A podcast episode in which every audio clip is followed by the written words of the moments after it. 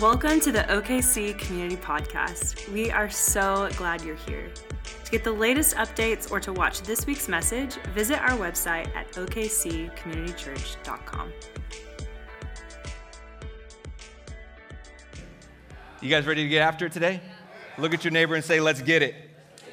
Look, take a look at your other neighbor and say, Let's get it. We are on week number four of our series called Abide. Everyone say, Abide we have been experiencing an incredible 2023 together. We really have. It's been amazing. Just since the year started, we've seen so many stories of God's goodness and His movement in people's lives. We see dozens of people give their life to Christ for salvation. We've seen dozens of healing. We had 42 baptisms just in the last few months. I mean, it's been incredible. You got, we could applause that, man. That is good. We've been praying like crazy 10 days of prayer, 100 hours, 150 hours of prayer. We've had over 350 logged in the prayer room just in 2023. We've done Monday night prayer, which will be coming back because we believe everything begins and ends with. We love it, right? We've celebrated 10 years. It's been incredible. I got a little emotional. I was a little emotionally unstable. It was amazing.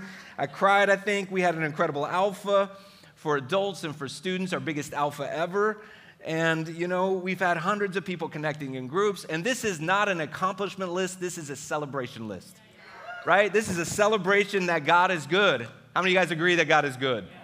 God is good, right? God is so good, and He's been so good to this church, and He's been so good to each of and every one of us. And you know, I just thought it was a perfect day to remind us of how we began this year. We started 2023 with a heart and a conviction and a passion that this year is all for Him. That's what we said. Hey, it's all for Him. It's all for you, God. We said we want to surrender this year to you. So, what if you surrendered this year to Him? And I just want you to know it's not too late to do it. you know, even if you didn't, if, even if you're just coming into this thing midstream, you're like, God, I want to give you the rest of this year. I have stumbled or I've done whatever, but I want to give it to you. And of course, you know, we've used the language uh, in 2023 of this invitation for God to build a fire in our hearts. And every time we pray, every time we gather, every time we open God's word, it's like throwing another log on that fire, saying, God, we want to draw near to you so you will draw near to us. And God has used this imagery, if you will, of of, of building a fire in our hearts to do something powerful in our lives, to do something powerful in this church. And here's the temptation the temptation now that summer is coming, that the rhythms are changing, is to take your spiritual foot off the spiritual pedal, if there's such a thing, right? But this is the season to abide. Are you with me? To hang on, to remain, to stay Rhythms will change this summer. Do your trips, have fun, chill out. But what if your summer you continue to build the fire in your heart? That's why I love this conversation that we're having in this series that we're calling Abide, that we are looking at this conversation that Jesus had with his disciples in John 15 when he told them to remain, to stay. He's about to leave. What's he saying to them? I need you to stay in the game. I need you to keep going. I need you to abide in me. And sometimes, like different seasons, passion looks different. Sometimes passion looks like fire, sometimes passion looks like abiding. But they aren't an either or. It's not like one, I'm gonna either abide or I'm gonna, I'm gonna, uh, or I'm gonna be on fire. Like sometimes what we're talking about is a person who has a fire in their heart and who learns how to keep the fire burning through different seasons. Are y'all with me today? So no more flame outs, burnouts, cast outs, or tap outs.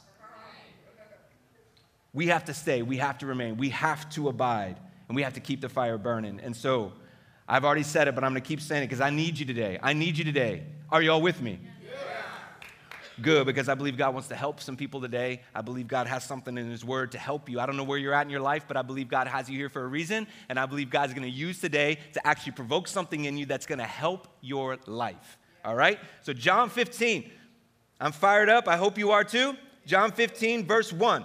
We've read and reread John 15, verses 1 through 17, a number of times. We're going to keep doing it. We're going to keep digging deep because we're mining the truths of this amazing picture that Jesus gives us. He says this I am the true vine, and my Father is the vine dresser, or some translations say the gardener.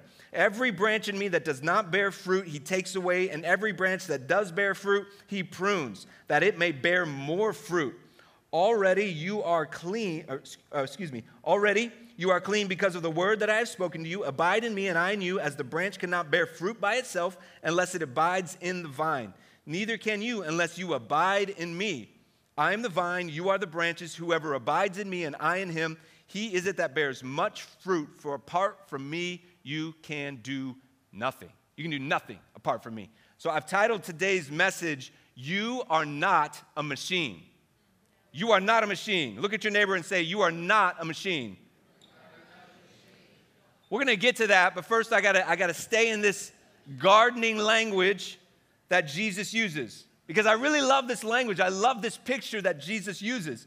Jesus returns to where the story of humanity began in a garden, right? And he says, God is the vine dresser, He's the gardener. Most translations, that's what they use. They use that term gardener, right? Jesus identifies himself as the vine, meaning he is the central piece that everything has to connect to in order to have life.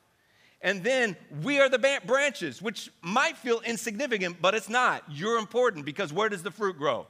It grows on the branches. And he says, You're a branch. So, this illustration that he gives us of this garden is, of course, this beautiful picture of the relational harmony between God, Jesus, and us. But it's also a relational hierarchy, right? God is the gardener, Jesus is the source of all life, and we are the branch. When we are connected to Jesus, we will bear fruit. So today I want to take it a level deeper. Is that all right? I want to take it a level deeper with this illustration that Jesus paints because this is not the direction that culture flows. You know, we established a few weeks ago that we live in an anti abide culture. I don't know if you're aware of it, but our culture looks for shortcuts. Our culture looks for life hacks. We'd rather, we'd rather run than remain. We'd rather abandon over abide. We get tired of things really quickly. We are not a gardening culture as much as we are a machinery culture. Efficiency, mass production, speed, that's the name of the game. We live in a society that is conspiring against your intimacy with Jesus. It may be unintentional, but it is. Each of us have a limited resource bank. Do you understand that? You have limits. You only have so much energy, so much attention that you give to things. And so you wake up in the morning, and we live in a society that starts trying to rob those resources from you as the minute you wake up. It wants to take your energy and take your, uh, your attention. So what happens so, what happens is so many believers, so many Christians, they have great intentions to abide with Jesus, but their resources have been robbed so dramatically that they simply don't have the energy to do it. And so it's like, yes, I want to rest in the power of God, but we literally don't have the energy to get the power of God. It's this strange deal that we live in. Why do we do this? Well, I think I want us to really capture this because I, we live in a society that pushes us in a different direction. It pushes us to be more efficient, more productive, more self-sufficient, and to move faster and faster. Anybody feel this? But again, you're not a machine. Look at your other neighbor, the one you didn't choose, and tell them, you're not a machine. You're not a machine either, right? But how many of you have ever had one of those weeks where you're like, no, I'm pretty sure I'm a machine. I'm a machine. I'm pretty sure I'm a machine. It's like a nonstop perform, produce, provide life, right?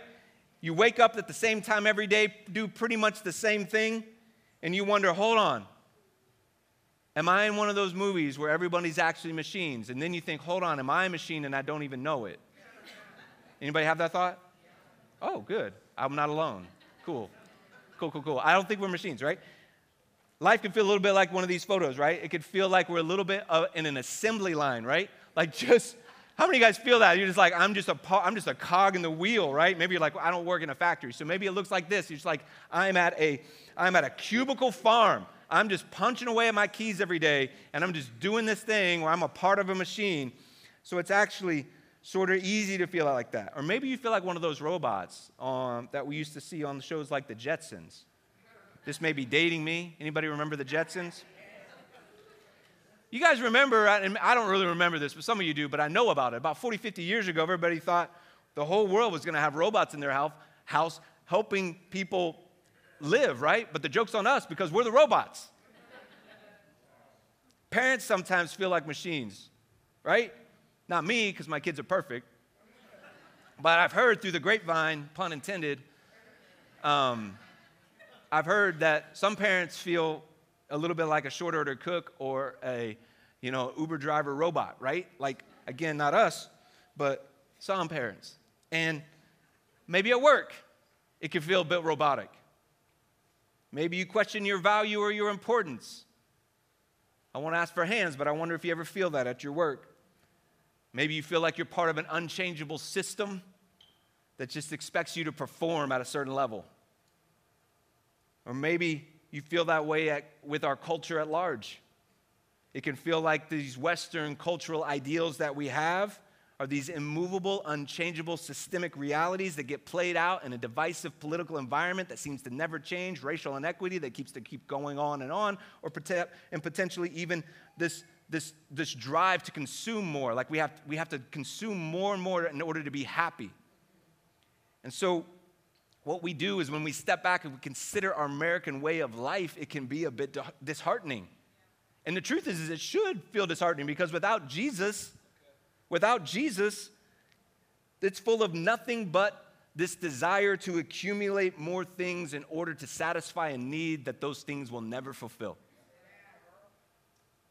So for even even for those of us who follow Jesus, we end up feeling a bit like a machine in this world because we too carry the weight of performing, producing and providing but all Jesus called us to do was to be a person of abiding.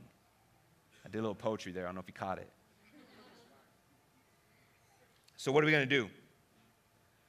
Well, first, we need to grow in our understanding of this gardening and abiding language. The truth is, we are more fluent. We are more fluent in efficiency and machinery language than we are abiding language. We actually are more comfortable talking about productivity than we are about abiding. And sometimes we have to put the mirror in front of our face and realize we are indeed a part of the problem because we are the person that is focused on performing, producing, and providing instead of abiding. So, we live, you got to remember this. We live in a culture that is bent on anything else. So, we have to be intentional and we have to be mindful. So, to help with this, I know that's the sort of setup. It's sort of some of the things we've been saying, but it's just saying in a little bit different way. But I have a thought to help you today, and that thought will lead to another thought. The first thought I want you to write down. So, if you can get it on your phone, if you're taking notes, you can write this down. And here it is it says this You don't have to do it all. You, here's the deal. I know when some of you are writing this, your hand might start shaking. You don't have to. You might want to write it. I don't have to do it all. I'm going to have you look at your neighbor one more time. Look at them and say, say it real like you mean it. Say with emphasis, like you don't have to do it all. Tell them.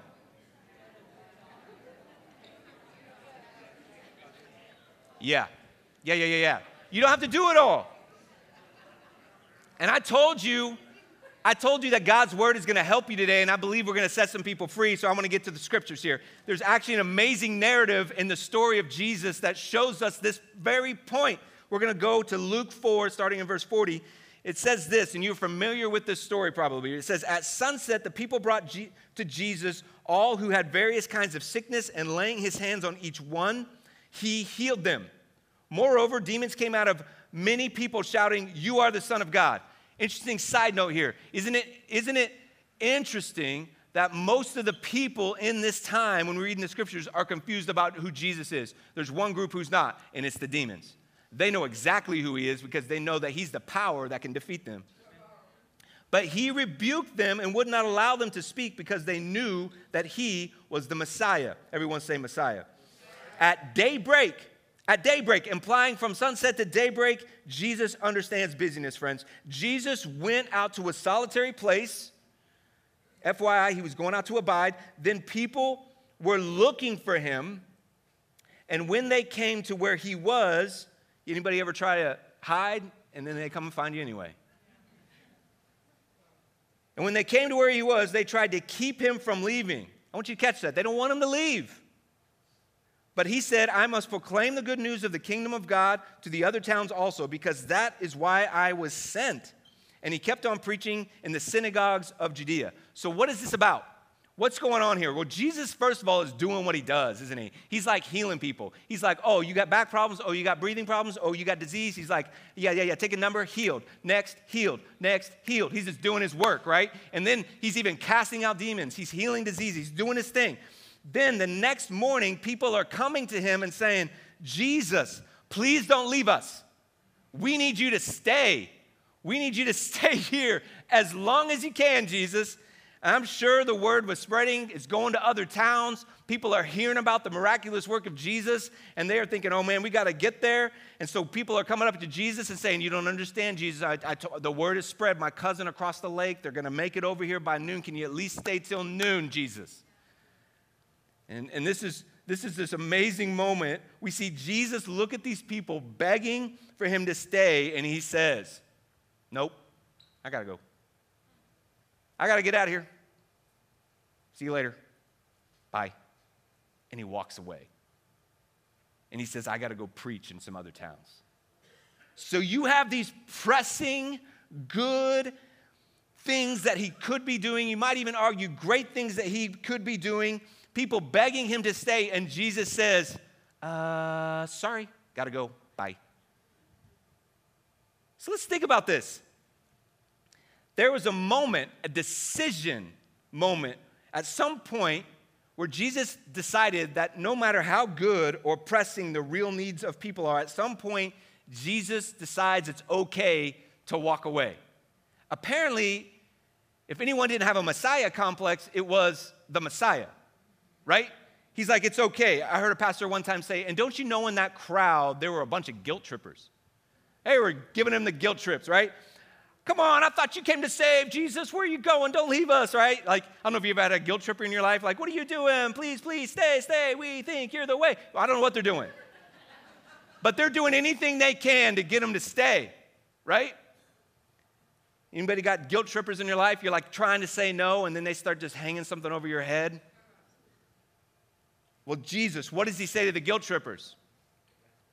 Later, dudes. I gotta go. Deuces. Right? This is what Jesus is doing. Here's what I'm wanting you to hear Jesus doesn't do it all. Jesus is not a machine. Real, pressing, urgent needs, sickness, healing needs, staring him in the face. And he says, Okay, I gotta go. See you later. Bye. How does he stare this kind of stuff in the face and walk away? I want to explore this because I think this is going to help some people. I think it's going to set some people free of some stuff. Luke 9, verse 51 says this there's a little bit of a story happening if you don't if you could believe it there's a narrative thread here and it says this as the time approached for him to be taken up to heaven jesus resolutely set out for jerusalem everyone say jerusalem a few chapters later in Luke 13, verse 22, then Jesus went through the towns and villages teaching as he made his way to Jerusalem, right? There are these little details that give you a picture of this narrative, right? Luke 17, verse 11. Now, on his way to Jerusalem, Jesus traveled along the border between Samaria and Galilee. Then in chapter 18, verse 31, Jesus took the 12 aside and told them, Hey guys, we're going to go on up to Jerusalem, and everything that is written by the prophets about the Son of Man will be fulfilled. Then in chapter 19, verse 28, after Jesus had said this, he went on ahead, going on up to Jerusalem. Again and again, it's placed in the narrative. It's like a beat in a song. He's going to Jerusalem. He's going to Jerusalem. You know what I mean? It's like this beat, right? This filter of everything runs through this filter of Jesus trying to get to Jerusalem. And this journey to Jerusalem happens a few times in the ministry of Jesus, none more important, of course, than the last time that he set his sights on Jerusalem so he could go fulfill why he was sent to do the work that he did through the cross and the resurrection. So, what he says yes to and what he says no to are dictated by this larger goal and mission in his life that he's got to get to Jerusalem. Now, it's important to just pause and remember that his mission didn't lack compassion. Him going to Jerusalem, it didn't prevent him to being spontaneous or generous, because there's all sorts of examples in the scriptures, we could read them all day, where Jesus pauses and demonstrates the ministry in the moment, right? Like he's not just so resolutely set that he doesn't have compassion or spontaneity. Jesus wasn't ever saying, I, I can't talk right now, I got to get to Jerusalem. Jesus wasn't ever like, hey, get out of my way, losers, I'm going to Jerusalem. Jesus wasn't, no, there was something else. It wasn't like this kind of rigid laser focus. Rigidity in our faithfulness and practices with Jesus can actually be a limiting factor. Here's what I want to say to the few of you who are like so rigid in your practice, so disciplined. You're like, this is how I live out my faith. I get up every morning at the same time and read the Bible the same way, and, and I pray the same way, and then I do this on a weekly basis, and it's just like think, think, think, think, think, think, think. There is a lot of power in discipline. But if that is what you rest your faith in, if that is what you rest your faith in, you have put a limiting attitude and belief on your faith. He wants more for you. He wants you to have discipline. That is a beautiful thing. But He also wants to set you free into a life of saying, I can also, I can also be spontaneous, go off the beaten path. And every time Jesus did that, He eventually got back to this point where He said, I have to get to Jerusalem. I got to go. I'm sorry. So when it comes to His work and His mission, there is this giant thing in His life that everything's all about. And everything, every choice, every option, every good thing gets tied to this mission. And here's where this is going, because I wonder how many of us struggle with this sort of clarity and confidence in our life. I wonder how many of us feel like we say yes to too many things. Anyone? I wonder how many of us feel the struggle to say yes to what we should say yes to, and we feel the struggle of saying no to things that we should say yes to, right? We need to say no to some things we say yes to. We need to say yes to some things we say no to. I'm wondering how many people I'm reading your mail, if you still get mail. We start feeling a bit like machines when we get this backwards. When we say yes to things that we aren't supposed to do or be, and we start we, we begin to feel less human and more machine-like. So perhaps you need to hear today, before everybody starts celebrating, listen to the rest of the sermon you have permission to say no. It's okay to say no. It's okay to say no to more responsibility. It's okay to say no to more consuming, no to more money. Just because it's more money doesn't mean it's better. It's okay to say no to more unnecessary weight in your life. Some of us have a lot of people that ask a lot of us, and it's okay to appropriately say no to those people at appropriate times. I feel like I'm like running a 90s drug campaign. Just say no. but listen, I say all that, and this isn't a talk to give you liberty to walk out of here, and anytime someone asks you to do something, you say, Nope, I got to go to Jerusalem. Someone asks you to help them move, you're like, Nope, pastor says I don't have to. Nope. Kids say, Can we go to the park, mom, dad? Nope. I am freed of my obligation to say yes. No, we're going to stay home. Listen, take your kids to the park, help your friends move. This is not permission to do something that is selfish. Because here's the thing if Jesus was saying no out of selfishness, laziness, or a lack of compassion or a lack of commitment, we would not be talking about Jesus today. Jesus said no because he knew what his yes was. And when you know your yes, you find freedom in saying no.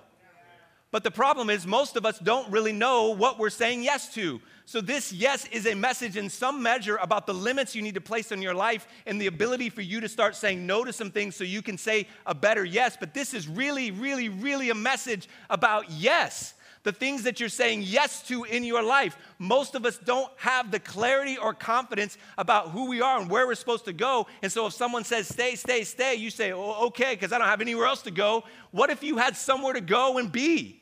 What if you had something to go and do? And so, if the question is, you don't have to do it all, if that's thought one today, thought two is this. Thought two is simply, but you have to abide in who God has called you to be. You don't have to do it all, But you do have to abide in who God has called you to be. And I don't know how many of us are really great at this. I don't know how many of us are really great at abiding in something that we feel like God has called us to, God has created us for. We talk about it all the time. You got to become, who are you becoming? But abiding is more about your relentless yes to the things He's called you to. I'm remaining and staying and hanging on to that. That's who I'm becoming. You see, we have to be a loud and proud branch. You understand that? The loud and proud branches are the ones who produce fruit. If you're a quiet, like sit in the back, never really do anything, you don't even know where, why you exist or what you're trying to grow, guess what? Those are the, those are the branches the Lord's like, I don't, I don't know what to do with this person. I, do I need to cut it off? Do I need, what do I, do I need to prune? The people that he prunes, the people that become the most fruitful, know why they are connected to the vine. Do you know your Jerusalem? Do you know your big yes? The thing that causes you to say no for a good reason so that you can say yes to the greater priority in your life. Many of us are working so hard to successfully fulfill the machinery and efficiency stuff of our life that life doesn't naturally flow in an abiding nature. We struggle to abide in who God has called us to be because we're so preoccupied with fulfilling the responsibilities of our life that has become a machine. I took some time this past week to consider well, what's my Jerusalem? What's my Jerusalem? Meaning, what must I say yes to? And what is the thing that will give me the freedom to say no in the right moments? So I wrote a little statement. Here's what I said. Here, are, are, you all ready for this? Yeah. It's sort of like a mission statement, but I didn't really call it a mission statement because probably I would write. It was just a quick thought. So, you know, I'm not putting this like writing this in blood, but it's kind of a thing. You guys got the right balance there? It's like a thing, but it needs some work. I'm calling this my yes statement, though, my Jerusalem. This is what I wrote I will be faithful to God in all circumstances. That was a big one. I will faithfully love and lead my wife and family as the Lord instructs. And I will faithfully steward my calling to serve God's church with love, courage, creativity, and gentleness. That's it. That's my yes. That's my Jerusalem. That's what God has called me to abide in. I have to remain in that. And if I get outside of that or I, I let that go, well, I am missing something that God has created me for. Abide in Christ, abide in my calling, abide in Him no matter what, lead and love my family, and faithfully serve God's church. I'm saying yes to that. So I asked a few others in our church to do the same thing. I was just like, hey, you, would you write a statement out that sort of is your Jerusalem? Your, you, what do you feel like you have to abide in? So I had a few people send me. one. You want to hear a few? My friend Kyle Hicks, he's in my Connect group. I asked him to do this, and this is a portion of what he wrote. He said, I am called to proclaim Yahweh is King of the universe. I am called to be a strong and confident man of God and go against the grain of this broken world. I am called to look and act differently. I am called to use my new heart to love people and to lead people to peace and happiness through the understanding of the powerful sacrifice of the blood of Jesus Christ. That's good, right? That's Kyle Hicks's Jerusalem, right? He's going for it. My friend Tracy Hughes, she serves in our kids ministry, does an amazing job. She's also a principal of a school. And this is a portion of what she wrote. She said, I will pray to see all children and adults around me the way God sees them. I will delight and share in, the, in, in His joy in all of the things that He makes each and every one of His children so unique and special as I abide in His will to teach, love, and disciple His precious children.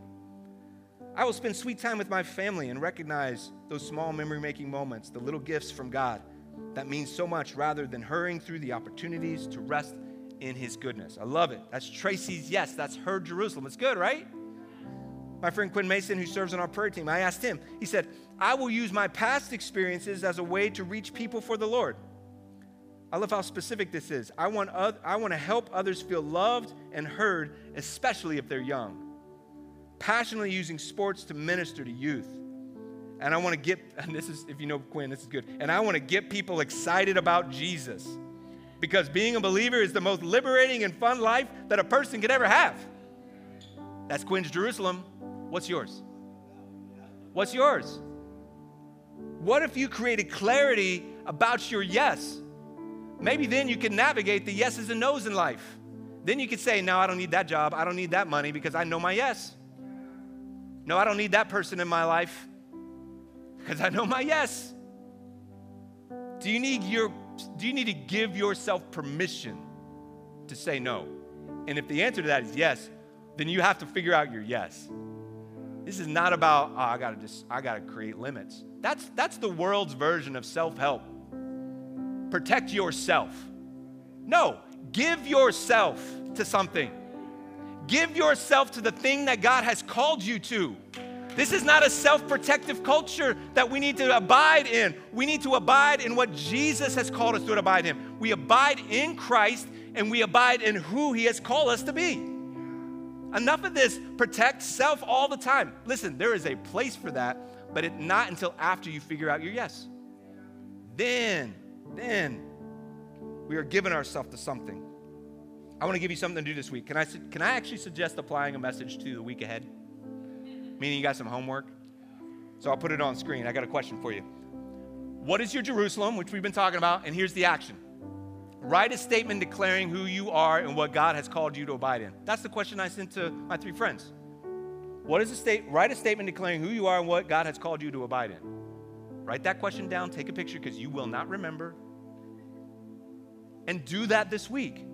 Some of you are like, I already kind of know. I'm like, do you really know? Is it specific enough? Is it clear enough? Do you live by it? Or is it just sort of this, this thing we accidentally try and live out? Maybe it's time to be intentional. Maybe it's time to get serious about the thing that He's called you to. We can't abide until we understand what we're abiding in. Besides just this relationship with Christ and trying to have intimacy, which is where it begins, it flows into a life of being a branch where we are supposed to bear fruit. What's that fruit? What has He called you to remain in? It could be a paragraph, it could be one sentence.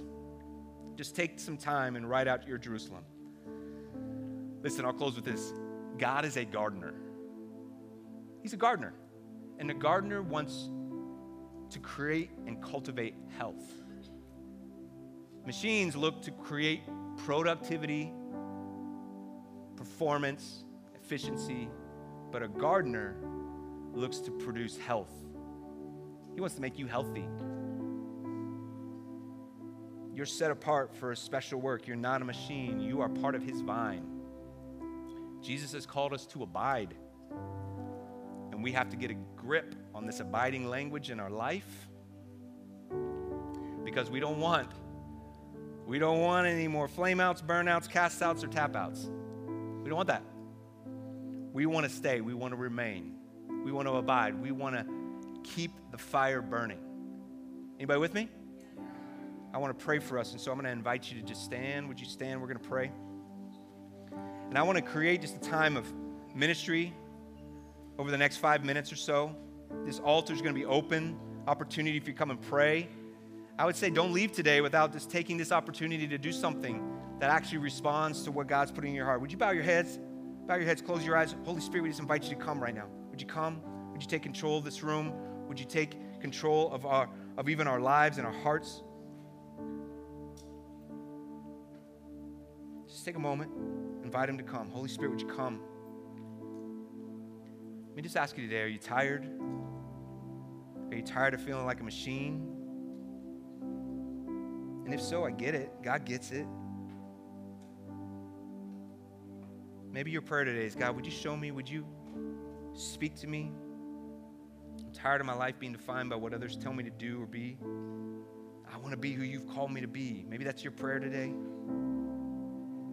You got guilt trippers in your life. I don't know what you got. I don't know what your situation is. Maybe you've been all over the map about what matters, who you are, where you're supposed to go. Like, I get it. Like, it takes time, but it takes you leaning in, saying, Lord, I just want to know. I just want to know. Just inviting your heart to open up to Him. So, do you need prayer today? I want to invite this too. I know every time we come to church, people walk in with needs. If you have a need today that you need prayer for, we have people here that would love to pray with you. You can pray on your own, you can pray with people. If you need healing, if you need God to provide for something, if you need answers, if you need if you just need help today, that was the word I felt like the Lord gave me that people need help today. If you need help today, come receive it. Ask the Lord for his help. Pray with a brother or sister to say, hey, I'm just asking for God's help today. If you need help today, would you come? Lord, we love you. We trust in you. And we know that this is all about saying yes. And so if you need to say yes to Jesus, you can come today and say, you know what, I've never given my life to Christ and I want to. That's all you got to say to someone, and they'll lead you in a prayer. Just that they'll pray with you. You can receive Christ today. You can start a new life with Him. Father, we give you this time. We give you this response. We give you this, this time of just saying, Lord, thank you for your goodness. We pray all this in your name. Amen. Be a time of worship. Our altar's open. We hope you've enjoyed this week's message. If there's anything we can pray with you about, or if you have questions about God, we'd love to talk with you. Please visit our contact page at okccommunitychurch.com.